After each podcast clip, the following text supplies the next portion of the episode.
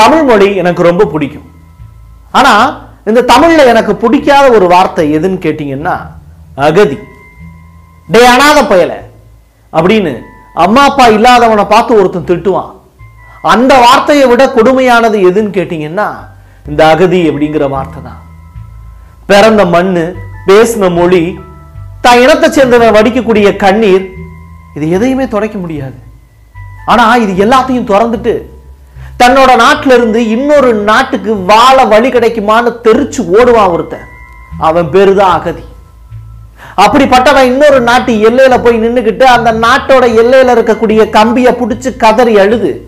என்னைய ஒரு நாட்டுக்குள்ள வர்றதுக்கு வாழ்றதுக்கு வழி கொடு அப்படின்னு கதறி அழுது கண்ணீர் வடிப்பான் பார்த்தீங்களா அப்படிப்பட்ட அகதிகளோட சத்தம் கடந்த பன்னெண்டு வருஷமா என் காதல கேட்டுக்கிட்டே இருக்கு. அந்த பெருந்திரளான கூட்டத்தை பற்றி தான் இன்னைக்கு பார்க்க போறோம். இது பிரசாத் சிக்னேச்சர் பக்கத்து நாடா இருக்கக்கூடிய இலங்கை உட்பட உலக அளவுல எட்டு கோடி பேர் அகதிகளா வாழ்றாங்க. ஒரு நாட்டிலிருந்து வாழ வழி இல்லாம தப்பிச்சு வேற நாட்டுக்கு போறாங்க. அப்படிப்பட்டவங்கள்ல நாலு கோடி பேர் இளைஞர்களா. அதுவும் பதினெட்டு வயசுக்கு கீழே உள்ளவங்களா. கொஞ்சம் யோசிச்சு பாருங்க. அந்த பதினெட்டு வயசுக்கு கீழே இருக்கக்கூடிய அந்த நாலு கோடி இளைஞர்கள் தன்னோட வாழ்க்கையில் எவ்வளவு கனவுகளை சுமந்திருப்பாங்க? எவ்வளவு ஆசைகளை கற்பனையில் வளர்த்துருப்பாங்க? இந்த வாழ்க்கை ஒவ்வொரு நிமிஷமும் ஒவ்வொரு நொடியும் எவ்வளவு புதிய புதிய அனுபவங்களை நமக்கு கொடுத்துக்கிட்டு இருக்கு?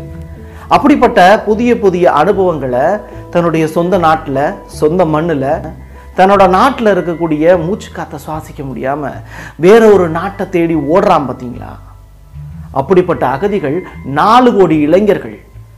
கனவுகளை அந்த நாட்டிலேயே தொலைச்சிட்டு வாழ வழி கிடைச்சா போதும்னு சொல்லி படிப்பு கிடிப்பு எல்லாத்தையும் தூக்கி போட்டுட்டு ஓடி போய் இன்னொரு நாட்டோட வாசல்ல போய் நிக்கிறாங்க. அப்படிப்பட்ட இளைஞர்கள் மட்டுமே நாலு கோடி பேர் இருக்காங்கன்னு ரெண்டாயிரத்தி இருபத்தி ஒன்று டிசம்பர் இருபத்தஞ்சு வரைக்கும். வேர்ல்டு விஷன் இதோட ரிப்போர்ட் ஃபைல் பண்ணியிருக்கு. ஓ கொடுமையான விஷயம் இல்லை? சரி எந்தெந்த நாட்டில் இருக்கக்கூடிய மக்கள் அகதிகளா ஒரு இடத்துல இருந்து இன்னொரு இடத்திற்கு இடம்பெயர்ந்திருக்காங்க அப்படிங்கிற லிஸ்ட்டை கலெக்ட் பண்ணி பார்க்கும்போது ரொம்ப ஆச்சரியமா இருந்தது. Syria Afghanistan Morocco Sudan Pakistan Bangladesh Somalia இப்படி ஏகப்பட்ட கண்ட்ரீஸ் இந்த நாடுகளில் இருந்து அறுபது சதவீத மக்கள் அகதிகளா இந்த நாடுகள்லாம் நான் வாழ மாட்டேன் அப்படின்னு சொல்லி வேற நாட்டை தேடி அகதிகளா வெளியேறியிருக்காங்க. சரி இந்த நாடுகள்ல அப்படி வாழ்றதுக்கு என்ன வழி இல்லாம இருக்கு?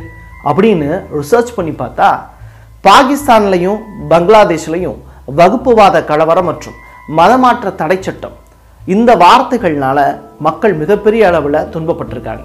அதனால அந்த நாடுகள்ல இருந்து வெளியேறி அகதிகளா வேற ஒரு நாட்டை தேடி ஓடிருக்காங்க சிரியா நாட்டை பொறுத்தளவில் அந்த நாடு சொல்லக்கூடிய காரணமே ரொம்ப விசித்திரமானது. இடையில சமூக வலைத்தளத்தில் நிறையா வீடியோஸ் பார்த்துருப்பீங்க.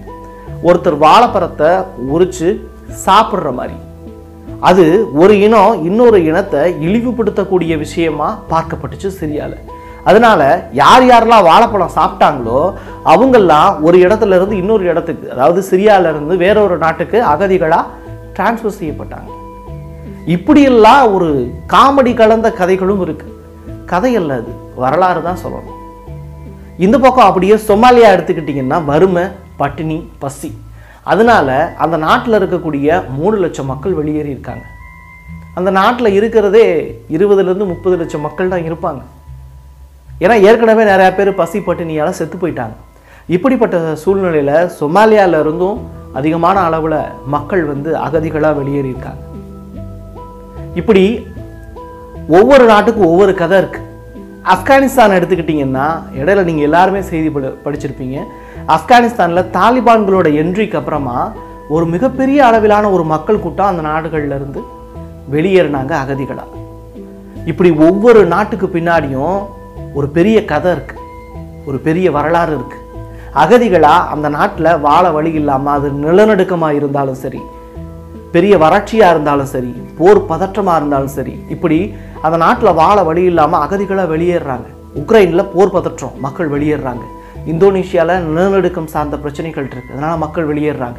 இப்படி ஒவ்வொரு நாட்டுக்கு பின்னாடியும் அகதிகளாக இருக்கிறதுக்கு ஒரு பெரிய காரணத்தை மக்கள் தன்னுடைய மனசுகளில் புதைச்சிக்கிட்டு வாழ வழி தேடி இன்னொரு நாட்டத்தோட எல்லையை தேடி ஓடிக்கிட்டு இருக்காங்க. ஆனால் இங்கே நமக்கு இலவச கல்வி படிப்பு இப்படி எல்லா வசதிகளும் இருக்குது சுதந்திர காற்றை சுத்தமாக சுவாசிச்சுக்கிட்டு இருக்கோம். ஆனால் இங்கே நமக்கு இருக்கிறது பெரிய பிரச்சனை என்னென்னா இந்த ஜனநாயக நாட்டில் வாழ்கிறதுக்கு வேறு ஏதாவது வழி இருக்கா? எப்படிலாம் திருடி சம்பாதிக்கலாம் அப்படின்னு நினைக்கக்கூடிய கூட்டம் ஒரு பக்கம். அகதிகளாக இருக்கிறவன் தான் வாழ்கிறதுக்கு வழி கிடைச்சா போதும்னு நினைக்கிறான். ஆனால் எல்லாமே இருக்கிறவன் தாங்கிட்ட எல்லாமே இருக்குங்கிறத உணராமலே வாழ்கிறோம் சரி சொந்த நாட்டில் வாழ்கிறதுக்கு வழி இல்லை. அப்போ வேற நாட்டை தேடி ஓடுறாங்களே இந்த அகதிகள். இவங்களுக்கெல்லாம் யார் சிவப்பு கம்பள வரவேற்பு கொடுத்து கேட்டை ஓப்பன் பண்ணி காத்துக்கிட்டு இருக்கா?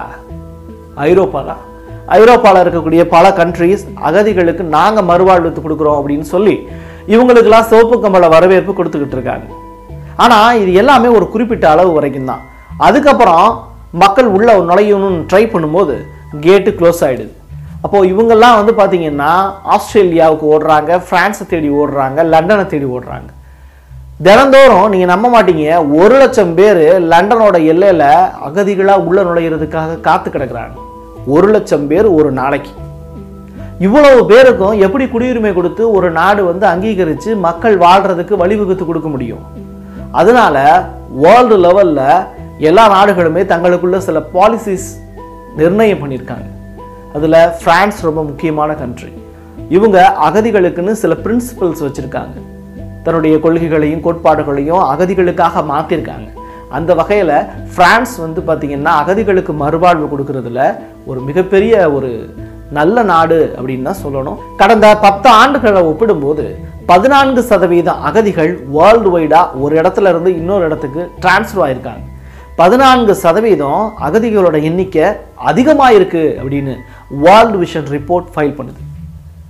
இதில் மூணு கோடி குழந்தைகள் தங்களோட கல்வியையும் பொருளாதாரத்தையும் வாழ்வாதாரத்தையும் தொலைச்சிட்டு நிற்கிறாங்க அவங்களோட எதிர்காலம் கேள்விக்குறின்னு ஐநா அமைப்பு பெரிய அளவில் வேதனைப்பட்டுக்கிட்டு இருக்கு. ஆனால் இவங்களுக்கெல்லாம் மறுவாழ்வு கிடைக்குமா அப்படின்னு கேட்டிங்கன்னா ஒவ்வொரு நாடுகளுமே அவங்களுக்கு மறுகுடியமர்த்தக்கூடிய வேலைகளை செஞ்சுக்கிட்டு இருக்கு. நம்ம தமிழ்நாட்டில் கூட மறுவாழ்வு மையங்கள்லாம் இருக்குது ஆனால் இதெல்லாம் சிறப்பாக செயல்படுது. ஆனால் இந்தியாவை தாண்டி வெளிநாடுகளில் இருக்கக்கூடிய அகதிகளோட வாழ்க்கை ரொம்ப படு மோசமாக இருக்குது அப்படின்னு தான் வேர்ல்டு விஷன் ரிப்போர்ட் ஃபைல் பண்ணுது. அங்கே இருக்கக்கூடிய பெண்களுக்கு பாலியல் வன்கொடுமைக்கு ஆளாக்கப்படுறாங்க. குழந்தைகள்ல இருந்து பெரியவர்கள் வரைக்கும் சொல்லலா துயரங்களை அனுபவிச்சுக்கிட்டு இருக்காங்க. கிட்டத்தட்ட அகதிகளோட வாழ்க்கை அப்படிங்கிறது கைதி மாதிரி தான் கடந்த ரெண்டாயிரத்தி பத்தொம்போதில் ஒரு நாட்டில இருந்து இன்னொரு நாட்டுக்கு அகதியா போனவங்களோட எண்ணிக்கை எண்பத்தஞ்சாயிரம் பேர். ரெண்டாயிரத்தி இருபதாம் ஆண்டு ஒரு நாட்டில இருந்து இன்னொரு நாட்டுக்கு அகதிகளா போனவங்க ஒரு லட்சத்தி இருபதாயிரம் பேர். ரெண்டாயிரத்தி இருபத்தி ஒன்று டிசம்பர் மாதம் இருபத்தி அஞ்சாம் தேதி. இன்னைக்கு தேதிக்கு ஒரு வருஷத்தில் ஒரு நாட்டில இருந்து இன்னொரு நாட்டுக்கு டிரான்ஸ்ஃபர் ஆகக்கூடிய அகதிகளோட எண்ணிக்கை அதிகமாக இருக்குது ஒரு லட்சத்தி ஐம்பதாயிரம் பேர். இப்படி ஒவ்வொரு ஆண்டும் ஒரு நாட்டில் வாழ வழி இல்லாமல் இன்னொரு நாட்டுக்கு அகதிகளாக போகக்கூடியவங்களோட எண்ணிக்கை அதிகமாகிட்டே போகுது.